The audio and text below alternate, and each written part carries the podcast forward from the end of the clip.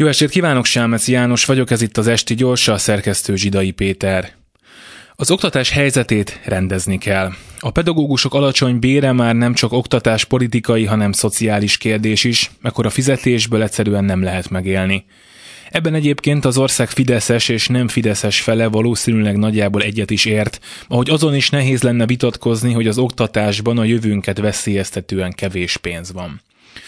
Ezt a Fidesz elrontotta, elszámolta, a brutális infláció pedig megmutatta a valóságot. 12 év kormányzás után mondják most azt, hogy 2025-ben már minden sokkal jobb lesz. Menjenek a... Na oda. Ezt a problémát a következő négy évben vagy Orbán Viktor fogja megoldani, vagy senki. Ön tüntetne együtt a változásért egy fideszes tanárral.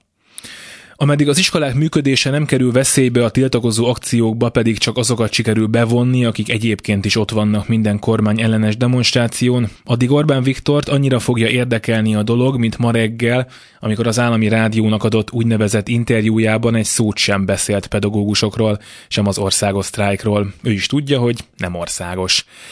Pedig a nemzeti együttműködés rendszerében is lehet, lehetne eredményeket elérni. Nem, nem lesz szabad és liberális oktatás, alig ha lesznek szükséges, de választói és tanári érdekeket súlyosan sértő reformok, ehhez egy másik kormányra volna szükség, és nem, nem fognak kormányt váltani a parlament előtt tüntetők.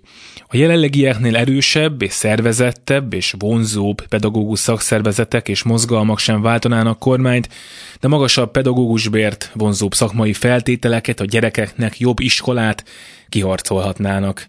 Talán még egy hatékony és nem biztos, hogy jogszerű sztrájkot is össze tudnának hozni, együtt a fideszes és nem fideszes tanárokkal, szülőkkel.